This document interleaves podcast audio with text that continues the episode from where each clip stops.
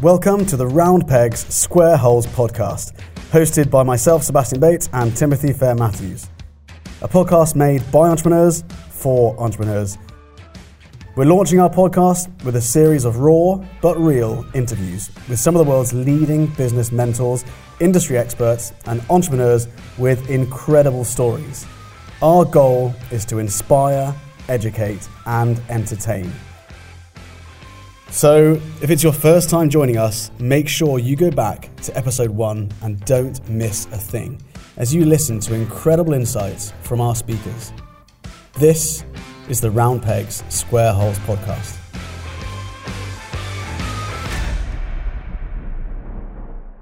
Hello, guys, and welcome back to today's live interview. I'm here today with Daniel Priestley. He's the founder of Dent Global with offices in the UK, USA, Singapore, and Australia. He's the author of four best selling books, including Key Person of Influence, Entrepreneur Revolution, Oversubscribed, and 24 Assets. Um, Daniel's here today to chat with me about how we can reset and reinvent through the recession. Daniel, welcome. Thank you so much for having me. This is great. This is going to be good fun. I've been watching, I've been watching the show. Welcome I'm, to the show. I'm very happy to be on the show. I've been watching the show. You have been watching the show. So you're in you're in the group. So you've probably seen some of the some of the previous interviews. So you kind of get the style. Yeah, it's casual, it's informal, we can go off piste. My favorite. and hopefully we will go off piste. Let's see how it goes. So um so yeah, I'd I'd love to I mean I've known you for many years now and you've been a massive influence in my life. Um you've you helped me and, and, mentored me through some very difficult challenges within business. Um, and you know the Dent program, the KPI program, has completely shaped my business over the last three years. So I, I very much feel like a product of Dent. Um, and now, I'm, obviously, I'm a coach with um, with Dent, yeah, um, which is a which is a real privilege as well. Um, I'd love to I'd love to uh, give our give our audience a bit of a background on who Daniel Priestley is and how you how you got into doing what you actually do now. Yeah, so I always loved entrepreneurship as a teenager. Um, I kind of discovered a few entrepreneurial books. I was, uh, I stumbled across a magazine in Australia. Uh, I grew up in Australia, uh, and it was a magazine about the top entrepreneurs in Australia. It was called the BRW 200, um, the 200 most successful entrepreneurs in Australia, and it came out once per year. And I, I found it, and I got really in, in kind of enthralled by the idea of starting businesses and um, all of this. And I worked in McDonald's at the time, and I worked for a franchisee for McDonald's who owned six franchises. And uh, and I used to have chats with uh, him and uh, and get really excited by the idea of one day owning a business. So that was my strange teenage years. I, I kind of had a knowing that I wanted to be in business. Um, I went and did uh, business university, uh, a business management course at university, and dropped out after year one. I was kind of kind of shocked to discover that none of the people teaching the course had ever actually had a business. They were all academics. Um, and that really kind of um, felt uh, like a bit of a letdown. Uh, and I was so lucky. I really, really was just incredibly lucky that uh, through friends of the family, my dad heard about someone who was starting a new business and who wanted some people to help out. And I, uh, I drove up uh, to his house, to this guy called John's house. Um, he had this massive, beautiful home on the waterfront, and uh, you know, one of these designer homes. And he had run successful businesses in the past. And I had a 30 minute meeting with him scheduled. We talked for three hours, and we just kind of um, really connected. And he was he was 37, 38 at the time. I was 19 at the time, and we really connected. And I basically I was just passionate to be part of a startup. So we were pre-revenue um, sitting around the kitchen table, plotting, scheming, scheduling. Uh, and uh, I threw myself at that. I worked really long hours, really, really hard. Anything at all that needed to be done for that business, I was in in it. And for two years, we uh, we grew like crazy. We went from zero to six million in sales um, in the first uh, two years. We went up to about sixty employees. Um, in the first year, I mostly did sales and marketing. In the second year, I launched a division of the business um, for regional Australia and, uh, and did about 750 grand worth of uh, revenue under my division and about 175 grand of profit. And uh, basically, it was just this incredible two years of being in a in a startup and almost having an apprenticeship of fast growth. So at the end of two years, I went to John and I said, "Hey, uh, I just cornered him in the car park. I didn't put any thought into um, my timing, and I basically said, "Hey, John, I've been with the business from the start, and I've kind of run this division of the business that represents uh, almost fifteen percent of our revenue. Um, could I get some shares in the business?" And I caught him at the wrong time, and he basically his answer to me. And I remember he kind of like turned on the spot and looked me straight in the eyes, and he, he said, "He said, Dan." if you want shares in a business, go start your own. and, and uh, kind of, uh, yeah, kind of like didn't just, I didn't, clearly I didn't pick my moment right. Yeah, right. Um, the timing of the pitch wasn't right. Yeah, yeah, it wasn't right time, right place. So, um, so John, uh, so so John and I parted ways, and I did. I went off and started my own business. I um I, I launched. I copied everything I'd learned. I'd been running my own division for a year.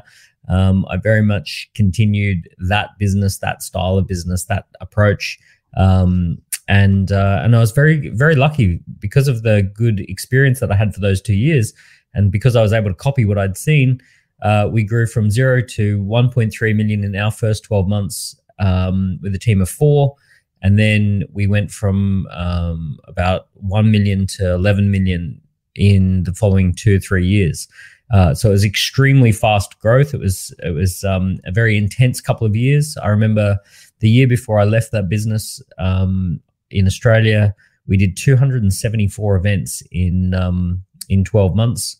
Uh, wow. Average event was about 200 people. Uh, you know, it was it was really, really, really crazy, really intense. Didn't it? Didn't it um, win an award for being the fastest growing or one of the fastest growing businesses in Australia that year? That was actually that was actually a completely different business. Um, oh, really?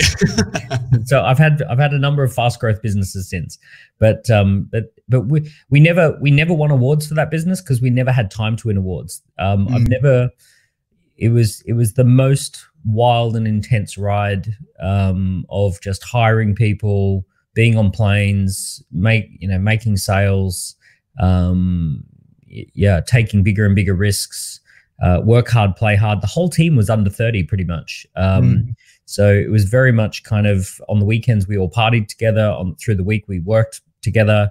We had our favorite spots in Melbourne, Sydney, and Brisbane, and we just kind of like in any typical week we could be in Melbourne, Sydney, Brisbane, or all three um, and you know it was just a it was just wild it was just a very yeah. very wild fast growth business what year was this um, the the thick of it was 2000 and end of 2004 to the to January 2006 so the the the real explosive period where we we kind of went from we kind of went from 2 million a year to a million a month in 15 months wow yeah yeah That's pretty rapid, isn't it? Yeah, blew, blew up, blew up. Amazing. So, so then, so then, what happened? 2006. You were you were kind of at the height of this business. Would you say? So we structured a deal with with the company that we were in partnership with, um, and uh, and we structured a semi exit, partial exit. Um, and then we ended up in a lawsuit with them over over it, and blah blah blah blah blah. It, it was okay. It was not a bad exit. It wasn't a life changing exit. It was a it was a it was um, I'd made enough money that I could do um, anything but not nothing. Um, I could um, I could go start I could go start new businesses. I could go you know I was I was in a reasonable position for a 25 year old, but not a you know kind of set for life position uh, as a 25 year old. Um, and I wanted to, I, because I'd been flying nonstop between Brisbane, Sydney, Melbourne, I wanted to kind of travel and see the rest of the world. So I uh, decided I was going to move to London. Um, I did a deal with a guy called Roger Hamilton to launch his business. I'd seen him speak in Australia, and I thought it would just be a fun little hobby business to take him into London and start um, doing wealth dynamics workshops in London. Um, and then I saw another speaker called uh, Dr. John Demartini, um, who was like a personal development. So we basically had a business development speaker and a personal leadership development speaker. Um, so in 2006, 2007, I launched Triumphant Events UK. Um, and it blew up as well. So we went from zero to four million in like two years. Um, so it was yeah. once again we were in fast growth mode. Um, so we are doing about two million a year of sales with John and two million a year um, uh, with uh, with yeah Roger and two mil with uh, with John. Um, so that was that was kind of a wild, uh, another wild growth story. Yeah, definitely. Kind of my my mode. yeah, right. You're enjoying the speed of it all. Um, so is that, is that a dent bottle, by the way? That's good good branding. Had to be done, didn't it? Yeah, I gotta gotta do some product placement. I feel like growth. Water's never tasted this good. I feel like raising some money. exactly. if you want to, if you want to scale rapidly, you need to get yourself one of these guys. Yeah, exactly. So um, okay, cool. So this this this was the, this was from 2006 on to 2000 and 2006. Uh, this was 2007, 2008, and then in okay, the, cool. and then uh, it was Obama 08 was the campaign. Um, I was I remember it very vividly, living in a in a big penthouse in Chelsea, um, and watching the Obama campaign and watching the whole the speeches and everything like that. And then at the end of 2008 was um, was a was a seven day event that we had booked out with John Demartini, um, and it was like a half a million pounds worth of tickets sold, and it was like this incredible finish for the year. And then right on the very last day of that event, um, something happened where the stock market crashed and um, the the the exchange rate fell through the floor. We'd been like I, I don't know if you remember, but around the around that time, the pound was almost twice the US dollar. It wasn't quite double, but it was mm. close to yeah. double. Used to you kind of rounded it to, to double. One pound was almost two US dollars, um, and um, uh, and basically we were paying a big bill, about one hundred and forty thousand dollars to John um, in US dollars, and it, we budgeted about seventy thousand pounds or something like that and then suddenly we looked at how much the conversion was going to be, and it was going to be like hundred thousand pounds or one hundred five thousand pounds. And we were like, "Oh, whoa, what just happened?" Wow, yeah. And that was kind of like the first time it even occurred to my radar that mm. something was different in the world. So you know, the global financial crisis was was kind of like it kicked off in two thousand and seven, I think, like I forget it. I don't even really know when Lehman, Lehman Brothers happened. It, wasn't even in my awareness. I wasn't thinking about it or noticing it. But I certainly noticed that was the first time I noticed that something was different when the pound crashed. Yeah, right. And, um, and uh, and then that that began a really disastrous year for 2009. So um, I sat down with John and I said, John, look, you know, there's there's a global financial crisis, there's a massive recession, and the pound has crashed against the US dollar.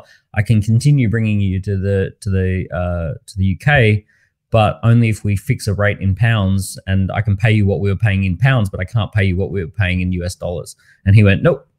Um, he, he I, can like, I, can picture him. I can picture him saying that as well. Uh, have you met John? Yeah, yeah, right. So he was he was just like, no, no, um, like it was That's a, your problem. yeah, it, it, he was that. That might have been a direct quote. He was kind of yeah. like, "It's your problem. I get paid in US dollars. I live in the US. I charge in the US. Whatever you, you know, however you make money is your problem. But yeah. I'm, I, I charge in US dollars." And I was just like, "Well, John, I can't promote you. I can't do anything." So um, we went from having a two million pound a year business doing these John D. Demartini events to having nothing um, yeah. with John. Right. So just complete hard stop on that product. Um, and then Roger Hamilton, he had gotten himself in 2007, 2008, he'd expanded in all directions. He had childcare centers, he had cafes, he had two magazines, he had um, a global membership, he had opened up uh, events companies in all these different cities. He like he was just kind of getting into everything, and then basically all at once everything was was under attack, and he just kind of retracted right back to the core of his business and as he was retracting back to the core of the business, I think he owed me, I don't know, 70, maybe 100 grand in, in, uh, in outstanding commissions. And he put a stop on the payment until he got his finances under control. Mm. But naturally, my reaction to that was, well, I can't continue to promote you unless you oh, bring, bring things up to up to date. And he, yeah, we eventually sorted it out. But basically, I had my two big products, my, you know, John and Roger, wow. and just bang. So I went from four million a year in revenue down to four hundred thousand. Most of the four hundred thousand was actually collections.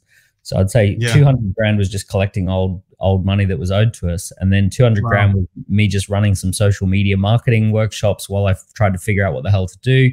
Yeah, we right. Had, we had to fire everyone. We had to um, we fired everyone way too late. Uh, you know, I had lots of people on the payroll with nothing to do.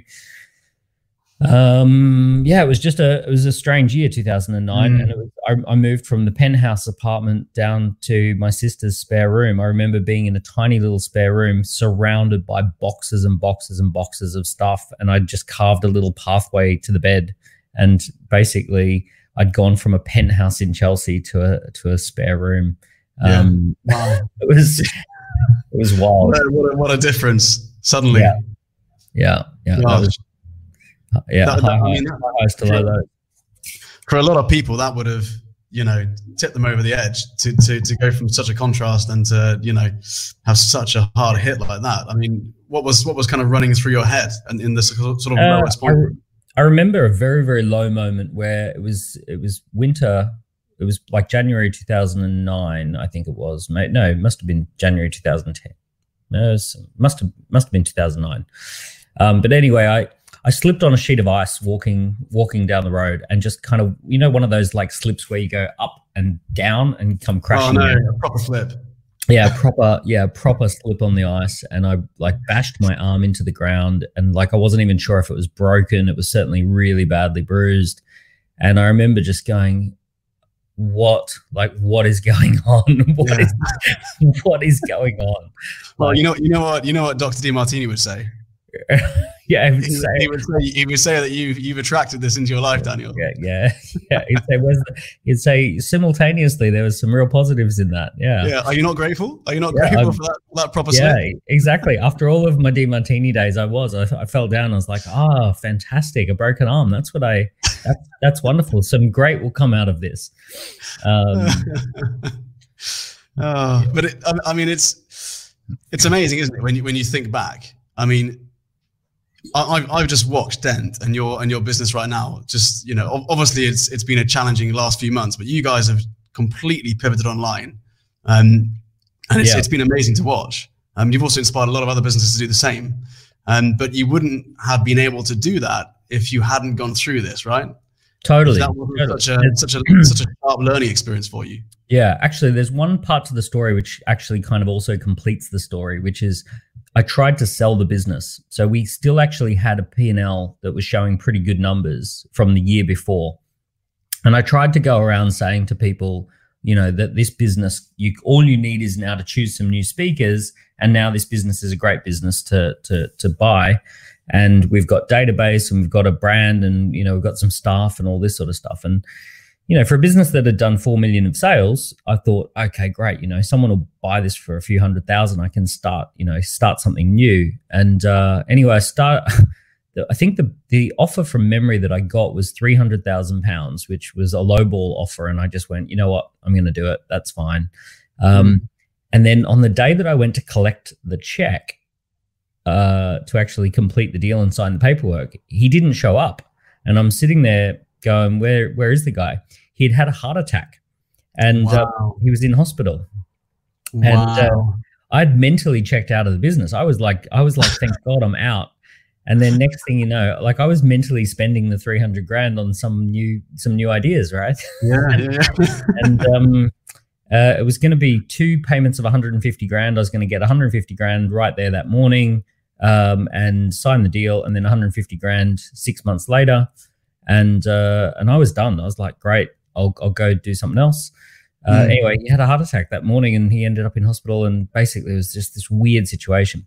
But off the back of all of that, I learned some really incredibly valuable lessons. And I also had a um, spreadsheet, uh, not a spreadsheet, uh, an Evernote, which I kept very, very detailed notes about wish, what I wish I had have done uh, in hindsight, what I'll ah. do next time, and I basically kept a, a, an extremely good set of notes. Um, so as soon as this recession hit, I just went straight to that notes and went, okay, cool. Like I'd already put in place all the stuff that I'd wanted to do anyway. And then I just went into the notes and just said, all right, cool. Here's my notes from last time.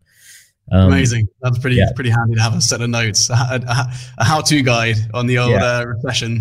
yeah. Uh, how to get punched in the face. yeah, right.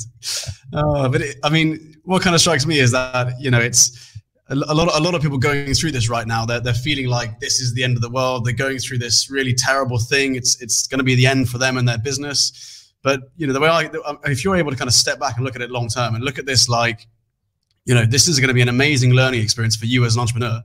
And actually, you know, because of this, you should be able to grow, providing you can you can learn the lessons and apply it in the next in ten years' time when the next kind of recession happens. Do you know what I mean? Which is exactly what you did. Yeah.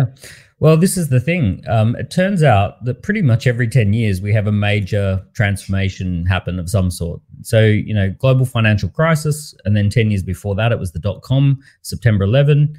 Um, and then before that, you had, uh, you know, the oil crisis and you had, um, you know, different recessions, the fall of the USSR.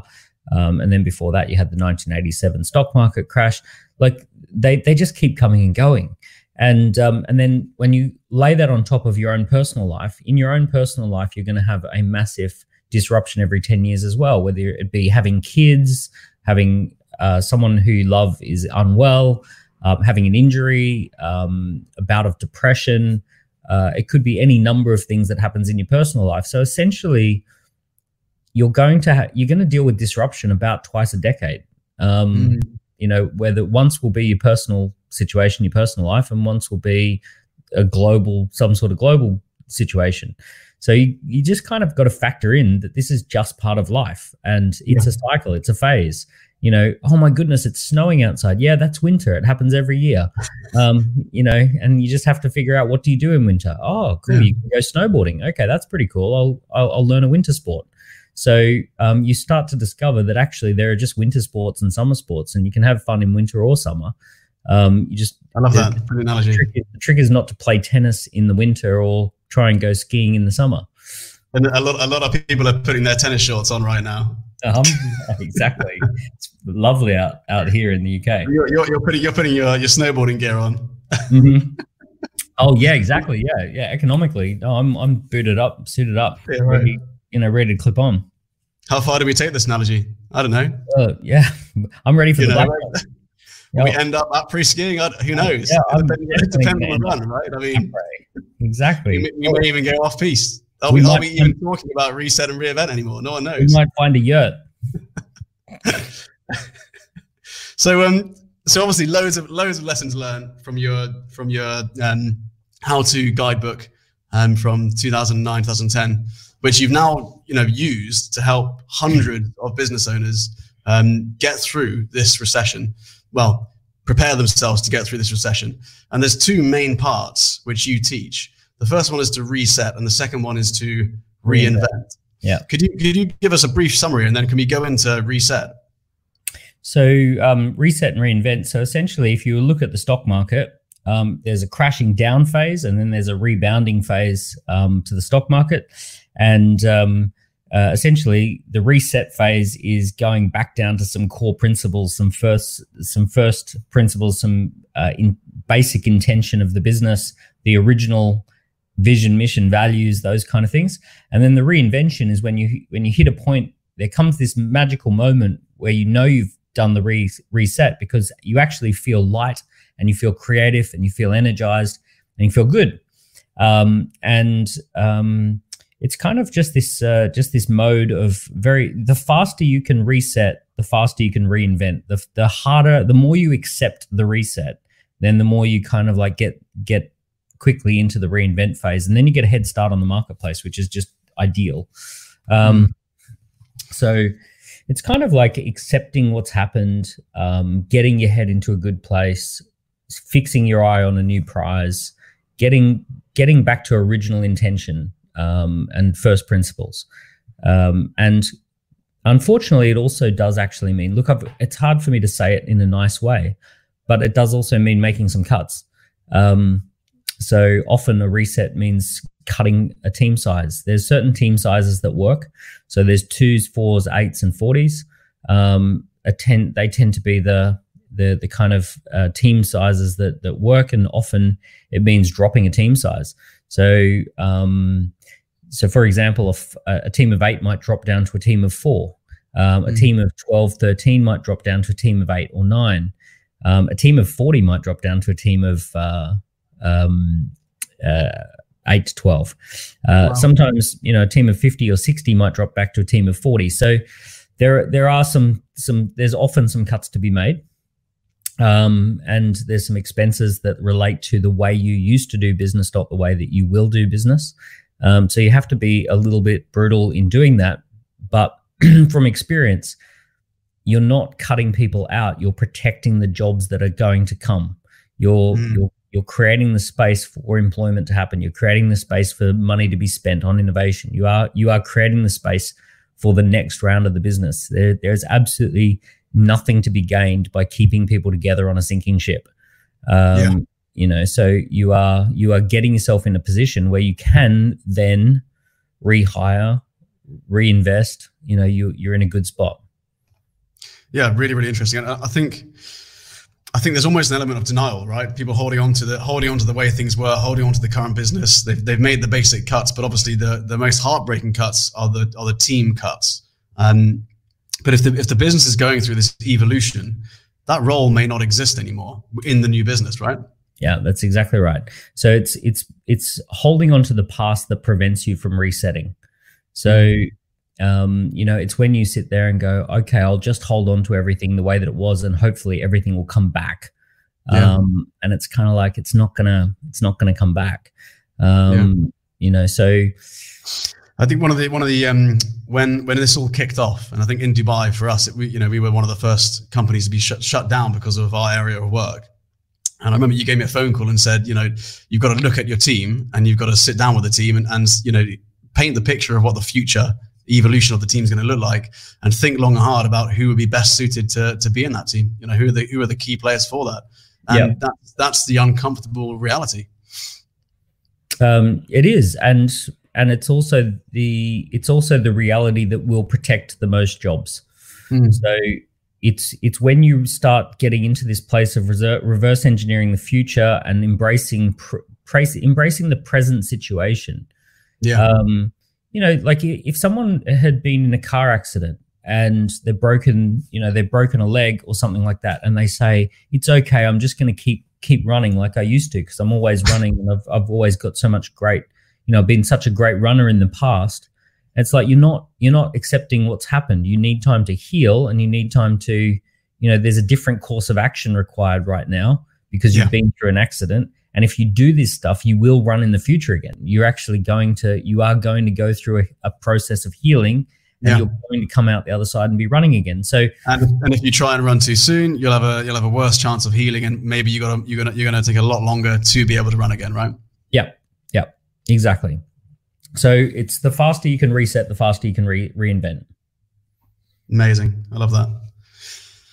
Very very interesting. So, um, so assu- assuming you know you you the, the whole reset phase how long does that normally take a company so what's the sort big, of fastest and what's the what's the most typical so a big company the biggest companies in the uk they tend to reset over a course of about 15 months um, so there's there's three economically um, and the economy we're about to go into we're just we're only just at the beginning of the economic situation. So um, economically there's three phases which is number one the shock of what happens. So something happens and then there's an initial shock. Um, and then number two phase number two is the reaction to the shock.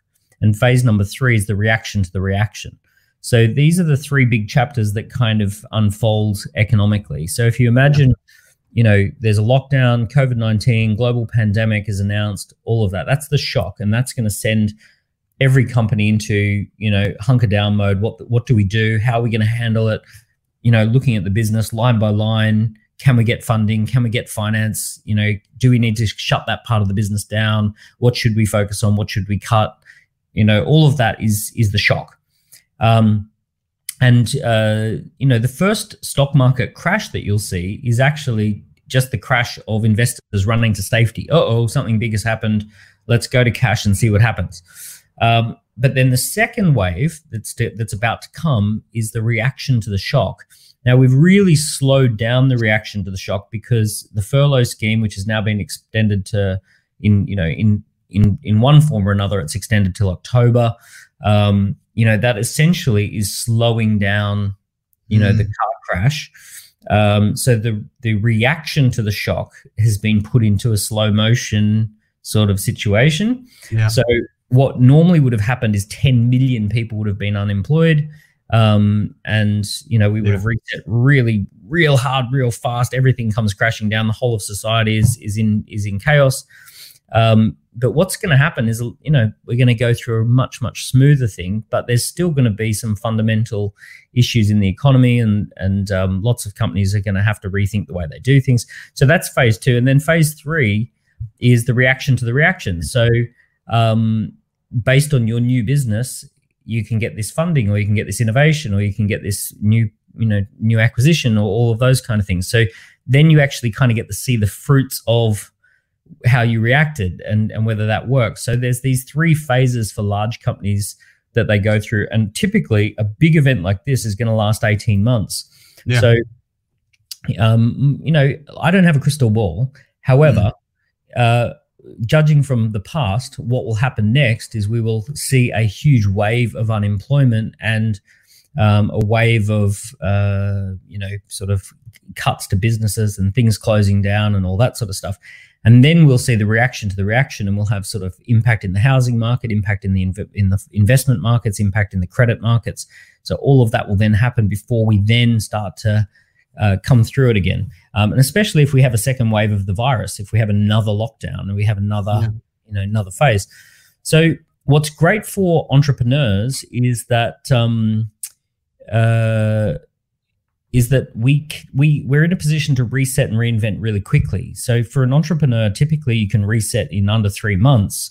And you know, if you jump on the front foot and you go line by line and you say, all right, that's not something that we absolutely need right now. That's not something that's going to be necessary.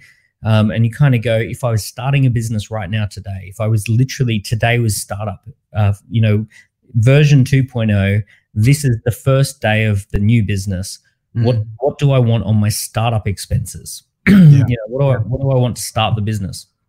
Who do I want to start this business with? Uh, et cetera, et cetera. So you go around and you actually kind of say, all right, I'm starting a business from scratch. So here's here's the here's the kind of you know startup expenses that we want. So if you do that as a small business, you very rapidly get this jump on the market. So if you think about big companies in London or in Dubai or you know corporates, they, they're going to take three months to figure out who's allowed to have a Zoom account, who's allowed to update the company blog, who's allowed to um, travel again, who's not allowed to travel, who's allowed to work from home, how many days can you work from home? Like for for a corporate, all of these decisions take months, and mm. they're so slow, and it's death by committee, and it's decision. You know, every decision has to involve you know have we asked the heads of departments about that decision? Have we you know the business the business leader leaders have we have we consulted the business committee of kings and queens and you know blah blah blah? And it's just like this endless kind of bouncing it around. Um, so yeah. that's why they take so long. So entrepreneurs have this huge advantage to reset hard and fast real quick and then get on the front foot. Um, yeah. and then once once you can get on the front foot you've kind of got if you imagine that the economy turning around takes 18 months, if you reset in three months, you've got 15 months head start on the whole economy. Amazing. I think that's I think that's the key, isn't it? To, to get that reset done as soon as you can. So so what would be the sort of top five things or top five tips to for people watching this right now who are keen to reset as quickly as possible that you could give? So um, here's a few things on resetting. Uh, number one, original intention of the business. What is the business intended to do? What is it you do for others? Um, what is the problem that you solve? And what is a weird way of thinking? What what is the actual intellectual property that that people are coming to you for? So, like, why are people coming to you? What are they trying to get done? Uh, a, a very high level example of this this situation is that Zoom is worth more than the top seven world's biggest airlines combined right now because essentially all the money that people were spending on traveling on airplanes is now moved over to Zoom accounts. So at the same time that the airplane market capitalizations dropped, Zoom's market capitalization capital market cap went through the roof because the original intention of the customer is to have a face-to-face meeting. So yeah. essentially anything that facilitates a face-to-face meeting is a new way of getting the same thing done. So essentially, the first question that you're asking is what is it that my customers are trying to get done? If they could come to me and wave a magic wand, what would they wish for? Um, what are they hoping to achieve? Ult- ultimately, what are they hoping to achieve? So if there's then the you know that's a really powerful starting point the other question you might ask is why am i in this business like why why did i start this business so you might have kind of discovered that um, just through the continuation of things you ended up with a business that was kind of like more stress than it was worth and it wasn't actually delivering the kind of lifestyle you wanted to live and it wasn't ticking the kind of boxes. Or you maybe you started the business as a bachelor and uh, and now you've got a family and it's actually the business was really kind of set up at a time when you loved the idea of just traveling around the world and being footloose and fancy free but now actually you'd be happier having more home life. So then you want to ask yourself the question you know how do i remarry up what I want from this business with what the customer really is trying to get done. And then the technology and the trends of the day. How? Do, what is the most efficient and effective way to help the customer get that that result, that feeling, that desired outcome? Um, so that's kind of like the first kind of thinking that you want to do uh, about your business in the reset mode. The other big thing that's important in, in reset mode is to monitor your mindset, monitor your brain. Um, so, roughly speaking, an entrepreneur has three settings in their brain, and it's the reptile, the monkey, and the visionary. And the reptile is fight, flight, freeze, freak out, be resentful, be vengeful, um, angry, aggressive, frightened, scared, disappointment, um, y- you know, uh, selfish, greedy, right? All of that lives in the reptile space. The monkey is just mindless activity, just doing doing what you always do, going back to the comfort zone, um, you know, pretending it's business as usual, uh, not really making any bold or decisive or brave moves, not being terribly creative or innovative, just kind of doing what you've always done in the monkey pit. And then visionary is reverse engineering the future, being creative, being empath- empathetic, loving, compassionate, um, strategic, um, thoughtful, uh, uh, visionary, resourceful. So it's it's you've got to you've got to really during these times you've really got to say at the moment I'm having a reptile moment. I'm not going to send any emails. I'm not going to send text messages. I'm not going to not going to jump on and do that thing that I that I said I was going to do. I'm going to cancel that because I'm just not in the space to do it. Um, mm. And just make sure because the reptile will undo all your relationships and all your brand and your you know that sort of stuff. Um, so just simply trying to get yourself to have more visionary moments and then extending those moments into days. And I guess uh, that's that's the key, right? To reinvent, you've got to be in this visionary mindset. You can't you can't you can't reinvent if you're in if you're worrying too much about emails or admin or you're in that monkey brain. You've got to you've got to be completely visionary to to. Yeah. what was what was it you said? Is it um, deconstruct the future? Re, uh, reverse engineer the future. Reverse engineer the future. Yeah, you what what the monkey wants to do is forward engineer the past. Uh, the visionary wants to reverse engineer the future, and the reptile the reptile just feels entitled. Um, so right. the reptile is basically so the so the monkey wants to basically create this imaginary fear of what could go wrong. Well, well, well, the reptile is focused on the fear of what could go wrong, and is entitled. And basically, the reptile believes that it's it's entitled to rewards, it's entitled to passive income. So it's all about entitlement. Um, okay it shouldn't be hard for me. It shouldn't be difficult for me. I shouldn't have to deal with this. I should have someone looking after me. I should have a benefactor. I should have passive income. I should have multiple streams of passive income. I should have flies that come and land in my mouth so I don't have to hunt. Um, so basically, that's the reptile's fantasy. The monkey's fantasy is if I just keep doing what I've always done, then I, I, I won't nothing bad will happen to me. I've always walked down this same path to get some some some bananas, and if I just walk down that path every day, then the bananas will keep showing up. Even though the banana tree has just been bulldozed, I'm just gonna I'm just gonna keep going back to the banana tree, waiting for it to produce bananas again. Um, I love um, that.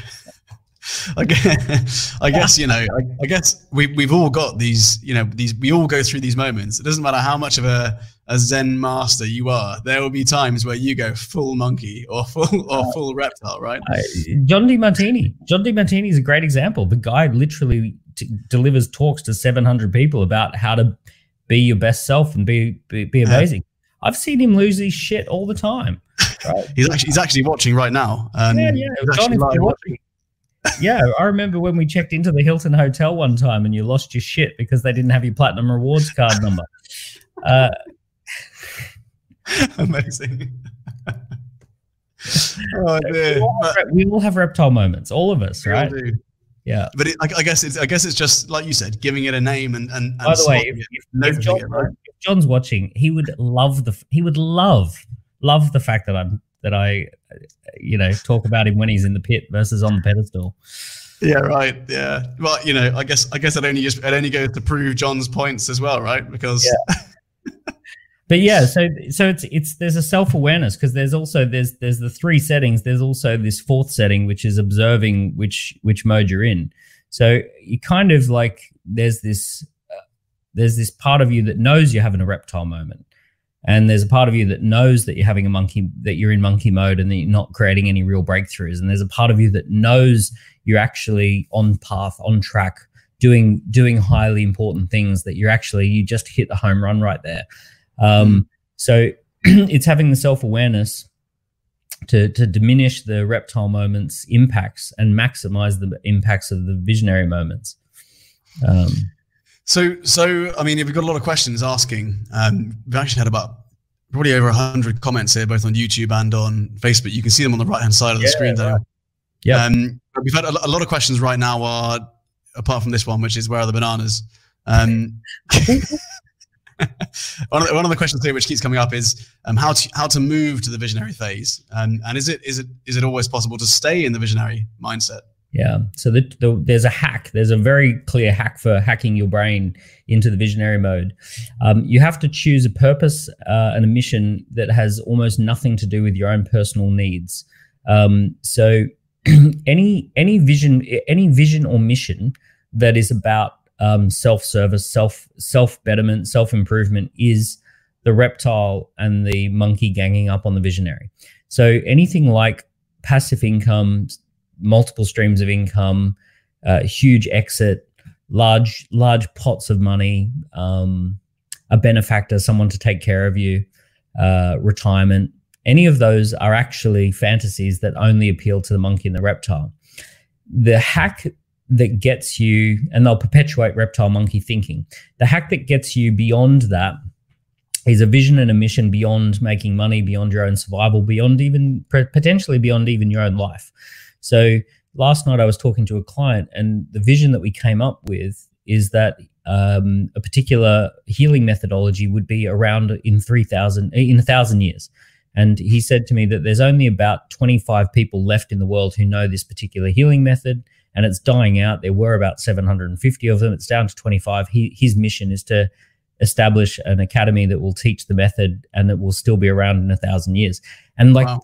Yeah, just talking about that beyond his own lifetime um, immediately moved him into a much better way of thinking about his his his activities and his business. You could tell that he immediately shifted into visionary mode.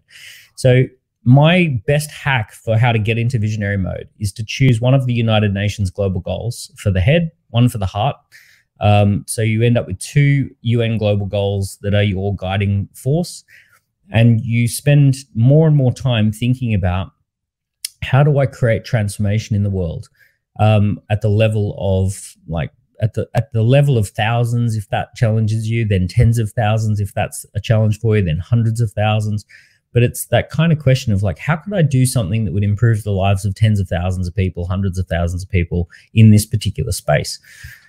So um, for me i have two uh, un global goals that really get me up in out of bed in the morning which is um, goal 8 and goal 17 which is good jobs and economic growth and goal 17 proliferating the united nations global goals and what i actually do is run a business accelerator that gets people from minute one to align to a UN global goal. So yeah. I'm actually just by doing the business that I do, I'm aligned. I'm I'm aligned to that uh, idea, and the way I um, the way I talk about that is to get entrepreneurs solving meaningful problems, and to develop entrepreneurs who stand out, scale up, and make a dent in the universe. Now, when I when I think about those thoughts when I think about develop 10,000 entrepreneurs to stand out, scale up, and make a positive impact in the world. Um, that immediately moves into okay, what technology do I have to develop? What tools and resources? Who do I need on my team to do that? What countries will we operate in? What time zones? Um, what funding will we need? So I move into reverse engineering the future and thinking about how I'm going to put that together, and and I move into a sense of excitement, creativity, innovation, um, passion, right? So all of that starts flowing, um, and that and that basically what's what's funny is like I've got a I've got a, a, a person who I've been doing a bit of work with, you know, who's really into like um, multiple streams of income and passive income and all this sort of stuff. And he's like, oh, you know, but I just want to make passive income and all this sort of stuff. And he goes, and he, he said some some quip to me like, oh, you wouldn't know, you wouldn't, you wouldn't know what passive income is like. I'm like, are you joking me? Like, you know, like I don't need to work anymore. You know, like I'm past that point. We now have, you know, we got you know dozens of businesses, and I got intellectual property, and I got licensing fees, and I got book royalties, and I got all this stuff. But do you think that stuff happens by wanting passive income? Like none of yeah. that stuff happens as a result of wanting it. It happens as a result of chasing something greater, something bigger, and then it kind of it's the wake that sits behind the boat. It's not you know the it it's almost like if if someone who didn't understand boats thought that the wake was pushing the boat and it's like oh okay if you just have that wake then the wake would push the boat and you know the wake yeah, would right. create the boat and it's like no the boat creates the wake and all of that stuff the, the fun stuff that shows up is in the wake. It's not the boat. Um, it's the boat that creates the wake. And the boat is the the vision the mission the values the purpose. Um, and then all the other stuff just falls in behind. Mm, brilliant analogy. I love that. I, I, see, I, see, a lot of people making making that kind of mistake and, and chasing chasing passive income or kind of quick quick solutions. Um, but it's it's it's almost a bit soulless. There's there's nothing behind it other than you know trying trying to earn money and there's you know, nothing special. There's nothing special about someone who wants money. That's that's not like a differentiator in the world. Mm, it's like, mm. oh, tell me tell me what makes you such a great entrepreneur. Oh, I want to have five million pounds. It's like Uh, that's oh wow, gee, you're really you're you're really special. we had a we had a Masami Sato uh, on. Yeah. Brilliant, brilliant interview. amazing, amazing uh, vision. You know, fuel, fueled by that vision to to create businesses for good, right? Yeah, uh, and and look what happens. You know, it attracts business, it attracts experience, it, it attracts interesting people around. Um, you know, I was there. I was there when Masami pitched that to the room for the first time in Bali, really? um, and I've watched how it's become a global movement. Um, and I've watched all the kinds of experience that have, have shown up as a result of that vision being in the world. And mm. you know, like stuff that money can't buy happens as a result. Yeah. You know, yeah. It's yeah. It's it, what what kind of struck me about um, her interview was was how it was. It wasn't even like this i'm going to build this business or i've i've got this vision it was it was more like i'm going to create this movement and it's going to yeah. change the world yeah right? when she first pitched it she just said imagine she said imagine if every time somebody bought a big screen tv someone else was given the gift of sight yeah and imagine if every time you bought a cup of coffee someone else got clean water. Um, yeah right. like she just ran through this list that kind of made sense. And she said you know the the there's one part of the world that has too much stuff and there's another part of the world that doesn't have enough stuff and we can link those two really in a smart way. And mm. uh, you know buy one give one. And that was kind of that was it. And then you know paul paul is sitting in the audience and he's like wow this is great right and he he's like you know he's got the experience of building several 20 million dollar businesses so he just jumps in and goes goes right cool let's let's start building this let's make it happen I love that. and that, and that and that's it, right? I mean, from a simple idea pitched pitched perfectly to an audience, there's a partnership that forms. Yeah. So then there's the reinvent phase, right? So the reinvent phase. so the reset phase is getting your head right, getting back to first principles, first intention, and then you go on the reinvention. So it's it's actually not smooth sailing from there. Um, business is a pain in the ass. Entrepreneurship should be called entrepreneur shit. It is really it's just hard. Um, We're going to repurpose that into, a five second audiogram. That's, yeah, that's, that's how we'll, that's how we'll intro this. Yeah, exactly. It's it's, it's entrepreneurship, uh, and it's not smooth sailing, and it's not easy, and um, it's disproportionately hard at the beginning. Um, you know, the, the real the real thing here's the here's the here's the pain in the ass with with business Um, business is a game of compounding or doubling uh, is another word for it, and each double is almost as hard as as each other double. So going from 50,000 to 100,000 feels like a big step. And when you're at 100,000, going from 100,000 to 200,000 feels pretty big, and 200 to 400 feels big. 400 to 800 feels big. 800 to 1.6, 1.6 to 3.2, 6.4, 12.8.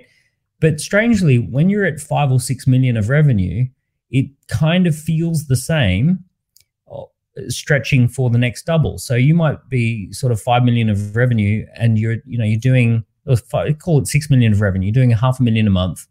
Um, and you can actually kind of see a fairly clear path to a million a month and what has to happen and who you have to hire and all of that sort of stuff. Mm-hmm. And it's it's funny, it's actually not it's not too dissimilar to when you were at 300,000 for the year and you you're like, okay, we're doing about a grand a day. Yeah. And right, I think I can see what we would need to do to get to two grand a day. And we'd be at like five, 600,000 a year. So um, the problem with that is it means that it's disproportionately hard and unrewarding at the beginning. Um, mm-hmm. So, you know, the first phase of getting a business past a hundred grand is like kicking doors down. You know, it feels like it, it, the feeling, the reason a lot of entrepreneurs can relate to Elon Musk and can relate to Richard Branson and all of this sort of stuff, they're, they're heroes, is because the feeling of having to, you know, innovate and pitch and do deals and make things happen, that feeling doesn't kind of like change. It's just, yeah, right. The numbers and the team sizes get bigger but with with that compounding effect, you know, and, and, the and the and the doubling speed that you talk about, there's also this almost compounding effect of the lessons you learn as you do it, right? So so as you go, you you get better at doing it. And I often kind of see entrepreneurship as a skill. I I think well, the, thing, the thing I do, it's like it, it's so many parallels with martial arts. Mm.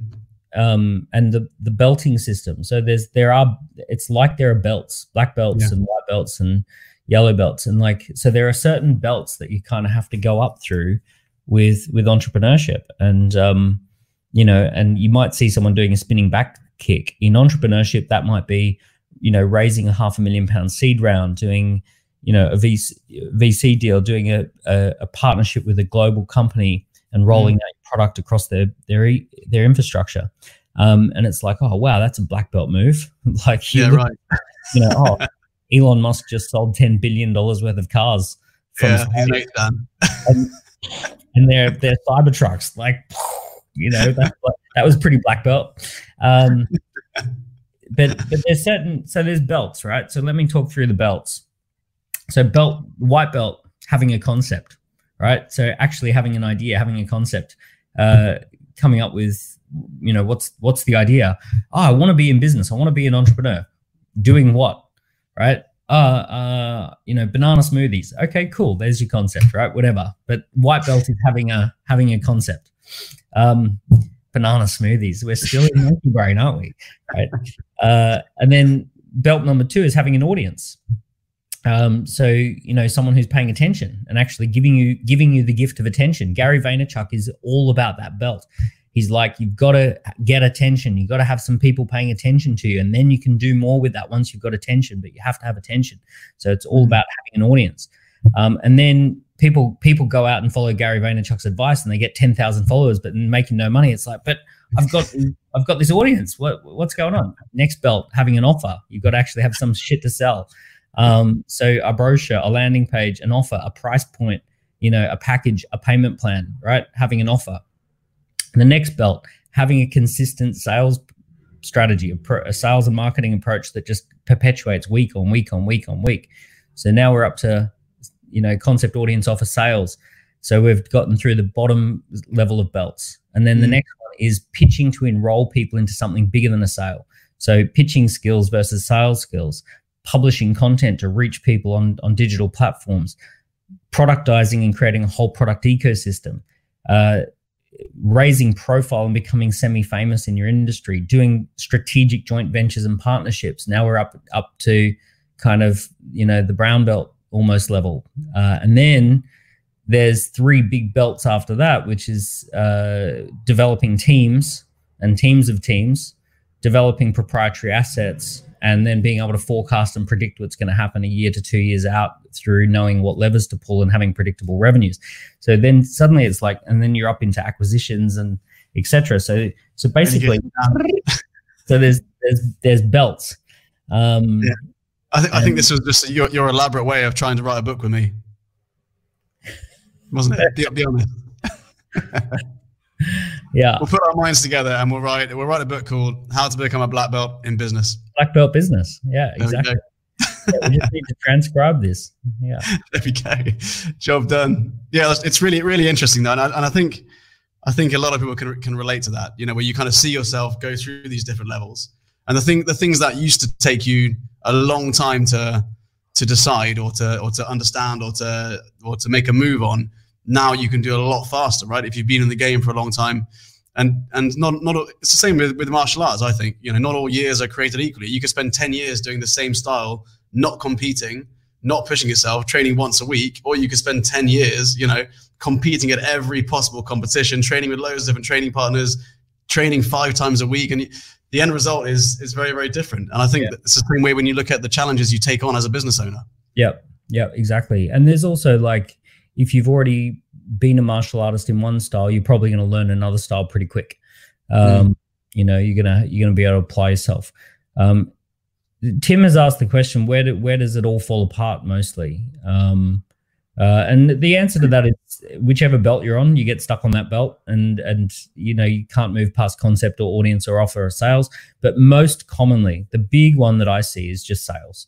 Um, mm. Sales, I, I call it ABS breaking, anything but sales. Um, and two things happen. Number one, you see your heroes, and they don't seem to be doing sales. Um, so the entrepreneur heroes like Branson seem to just swan around and and you know comment in the media and all that sort of stuff, but you don't actually see them signing people up and making making an actual sale. What you don't realize is that he spent several years selling every single ad space in Student Magazine, and then he spent several years making sales for every single artist on Virgin Records. Um, you know, he was just nonstop selling for a very, very mm. long time. Um, so so it's easier to think, oh, you know, I don't see Gary Vaynerchuk making sales. Um, you know, but the guy was just hustling, selling wine and selling more wine and all this sort of stuff nonstop. Mm. And you know, you know, he now has a team, a big team of salespeople. So, um, so the biggest one that I see is that people, a, it's so hardwired into us, especially British people, that you don't really talk to strangers and you certainly don't ask people to do stuff that they weren't going to do. Um, you know, kind kind of like the British psyche is very much like, um, you know, it's like uh, you can imagine someone who really wants to get fit talking to a fitness trainer, and they're like, oh, "I really, really want to get fit." And the fitness trainer's yeah. like, "Oh, that's good, jolly good, good, good, good goal." you know, but like not sitting there going, "Let's sign you up."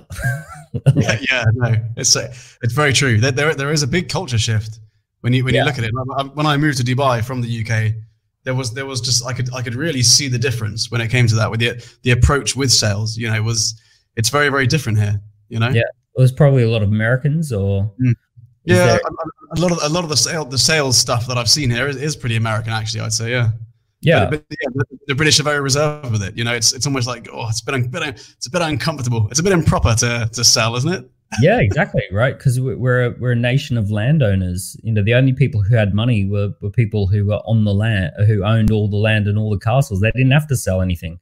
It's like, yeah, yeah if you want your turnips, pay your pay your fee, and you know, piss off if you don't. Um, you know, I'm I'm the Earl of the Earl of Sandwich. Like that's it. Um, so, whereas the Americans, you know, it's the Americans and Australians are a bit of a different breed in the sense that a lot of the population came from people who were willing to get on a ship and move somewhere they'd never been before, starting with absolutely nothing and just a dream that they wanted to graft. And uh, mm. obviously, if there is a D, if there's some sort of gene or DNA strand that kind of is taking risks and just going for it and, and just trying to have a crack at something, um, it's going to be those types of people who jump on a boat and go there. So yeah. um, Americans and the Australians tend to be much more forward when it comes to making sales culturally, mm. um, and the British uh, do tend to be very reserved when it comes to making sales. It's um, I've I've seen situations where where literally someone who could make a sale is talking to someone who's practically begging to buy. it's like, well, I'll drop you an email, and um, and hopefully uh, we can connect up again. if, if that's okay with you, and, and, so, and sorry, and sorry to disturb you. Yeah, sorry, yeah. My goodness, no, no. And I'll get these teas. I'll get the coffees. I'll get the teas.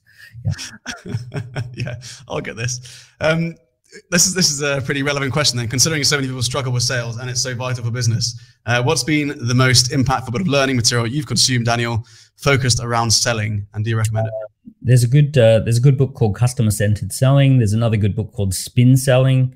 Uh, old books, these ones, um, but they're oldies, but they're goodies. Um, and there are some, you know, there are some YouTube channels if you kind of run down the rabbit hole of of sales. Um, the other thing too is role play. Um, so a lot of the time, it feels so weird to do role play, uh, but sales, uh, role play is a huge part of sales. So mm. um, it's kind of like it's kind of like acting. There's there's a lot of rehearsal that goes into being able to deliver a really great presentation from stage, and uh, great salespeople do a lot of role play, um, and yeah. they they rehearse you know, objection handling and they rehearse. The first thing that you should absolutely know about sales here's a couple of things you should know about sales. The first thing is it's completely not natural. Um, in the same way, fighting isn't natural or martial arts isn't natural. It's not a natural way to move your body, it's not a natural uh, way to interact with people. Um, or sport, like running around doing football, is not natural. You know, 90 minutes of pacing around fast on the field is a is something you have to train for because it's not natural. So in sales, it's not natural type of conversation to ask people you know certain probing questions or to ask them what what would be the implication of not getting that done um, you know where would you you know what, what would you like to achieve if this went really really well when would you like to get started with that project like all of those questions are a little bit too forward to be natural so therefore mm. Because it's so unnatural you have to rehearse for it you have to do role play and and and um and and do some drills so probably it's good to read some books, but it's also good to get a role play partner and actually yeah. kind of like do some do some customer role plays. When you when you say drills, that just, just makes me think. You know, it's it's such an uncomfortable situation and an almost stressful, almost emotional situation for a lot of people to be in when they have to make a have to make a sale or have a sales conversation, right? But the only way you can, if you look at the military, you look at martial arts, and they have to deal with stressful, pre- high pressure situations. The only way they can do that without you know without um, shaking on the spot or, or, you know not being able to cope is because they've practiced the same drill again and again and again. So when they yeah. go into it, they know exactly what they're doing. They're following a set structure. They're following their drills, and they just execute. Right? Yeah, exactly. And and the ratio is like twenty to one. So if you take a martial artist, uh, you know they're probably doing 20 hours of rehearsal and, and drills for every mm. one hour of actually being in a competition.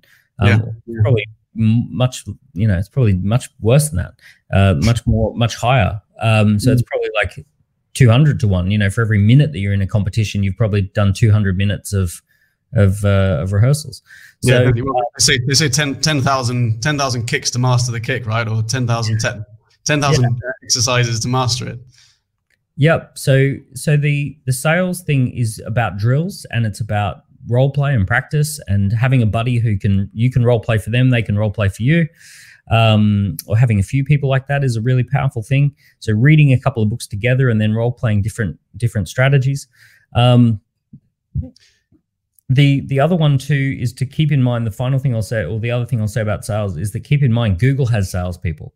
Uh, you know, they've not been able to automate this out of the chain. Uh, Apple has salespeople. They do 40 minutes of sales training a day for every person who works in a retail store. Um, uh, Rolex has a three day boot camp that you have to attend quarterly to be able to sell Rolexes. So, like all of the most desirable brands on the planet have sales. Like mm. that, that, that's just that's just what happens. Like that is just business, and everyone thinks that you start a business and that it's like just you tell people what you do, and then suddenly they, you know, magically click on the website and buy. And it's like, it just doesn't happen like that. Yeah, definitely. And, and, I think ultimately, if you believe in your product or your service and you, and you believe that by, by giving this to the person you're talking to, you're going to serve them and improve their life and, and give them a good experience, then you're you know you, are almost doing a disservice by not selling your product to them, right? Yeah, and and use that belief to learn to sell. Don't think that just simply believing in the value of what you do will sell it. There there are certain sales scripts and sales conversations that are not natural. Mm. That that have you have to learn how to do certain scripts.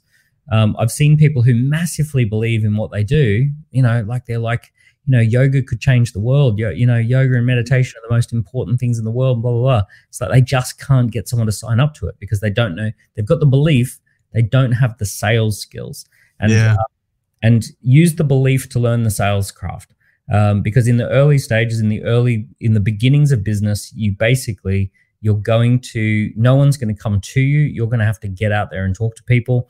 And you're going to have to, unfortunately, you're going to have to sign them up. And signing them up means when do you want to get started? I've got the order form. Let's let's uh, how do you want to make a payment? Do you want to do that on amex? Do you want to do it on mastercard direct debit? Like what would be your preferred payment option? Like it's that yeah. kind of it's that kind of shit stuff that none of us like to say or do. But at the beginning no. the early stages of business you you got to go out and do that and there there are actually some some amazing techniques that you that you've actually written about and oversubscribed um, which which go into this in detail. Um, how, how to make the whole sales conversation actually a really a really pleasurable experience because people are almost biting your arm off to to do it yeah. and you've only got two arms and there's 20 people who want them. So we're gonna we're gonna you've only got you've only got two bananas and there's there's 20 monkeys. 20 monkeys.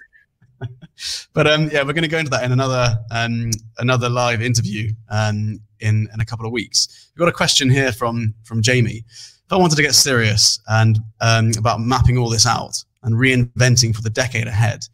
What's the best way to do that? Um, so you could jump on one of our uh, webinars, which is called Reset Reinvent. Um, you could join our group called Oversubscribed. Um, so there's a uh, facebook.com forward slash groups forward slash oversubscribed.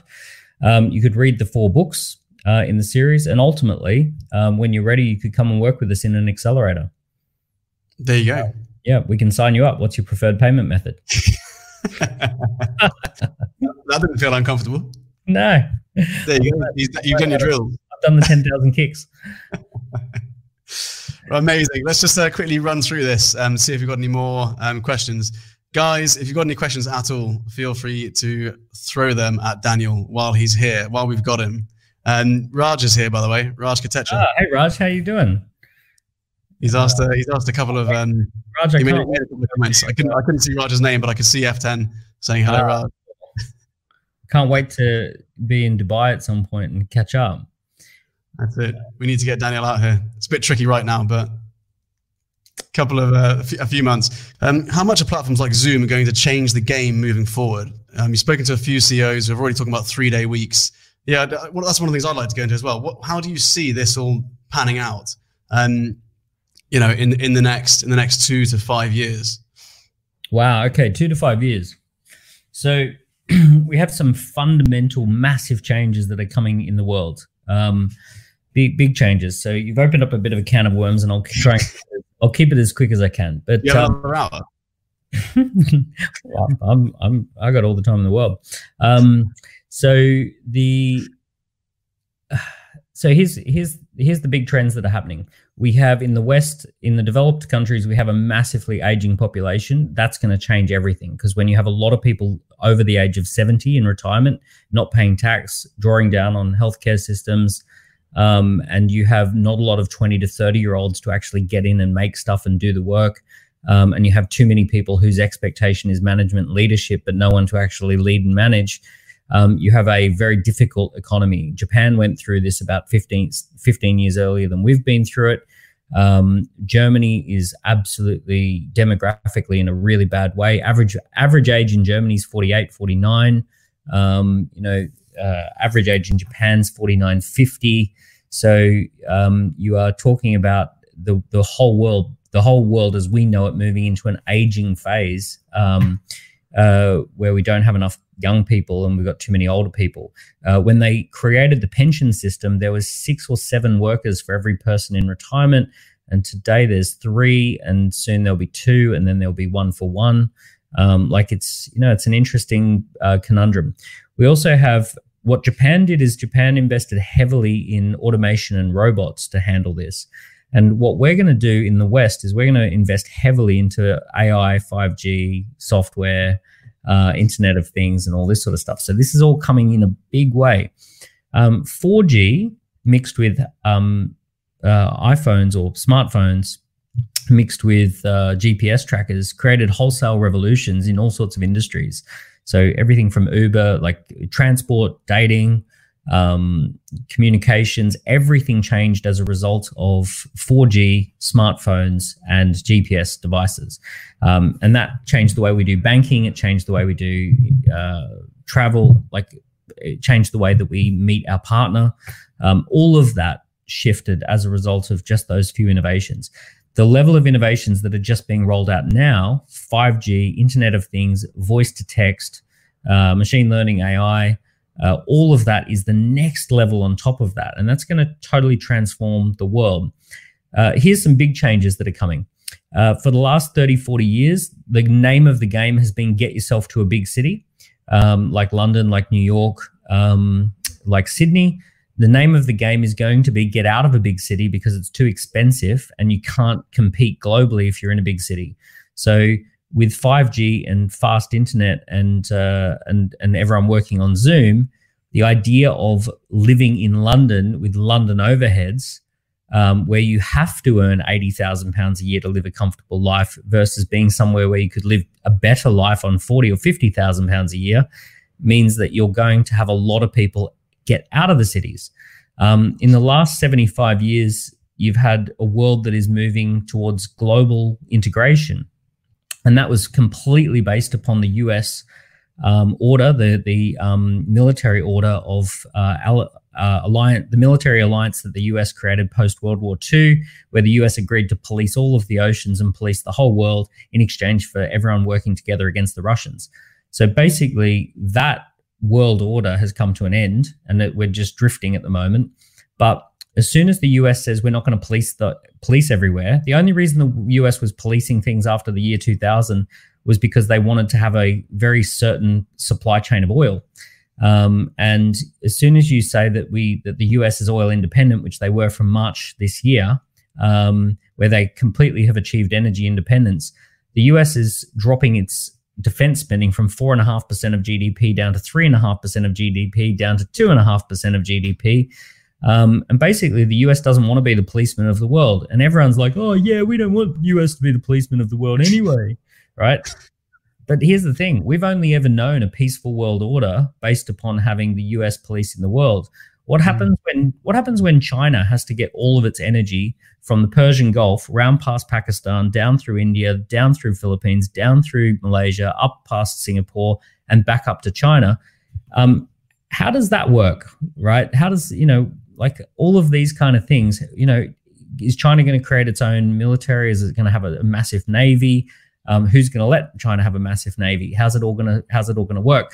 So what's basically going to happen is a lot of confusion is going to be on the open seas, and everyone's going to move blue collar manufacturing jobs back close, and we're going to have all of these the ability to produce stuff. iPhones will be made in Mexico, and we'll you know we'll have factories with automation and robots closer than ever.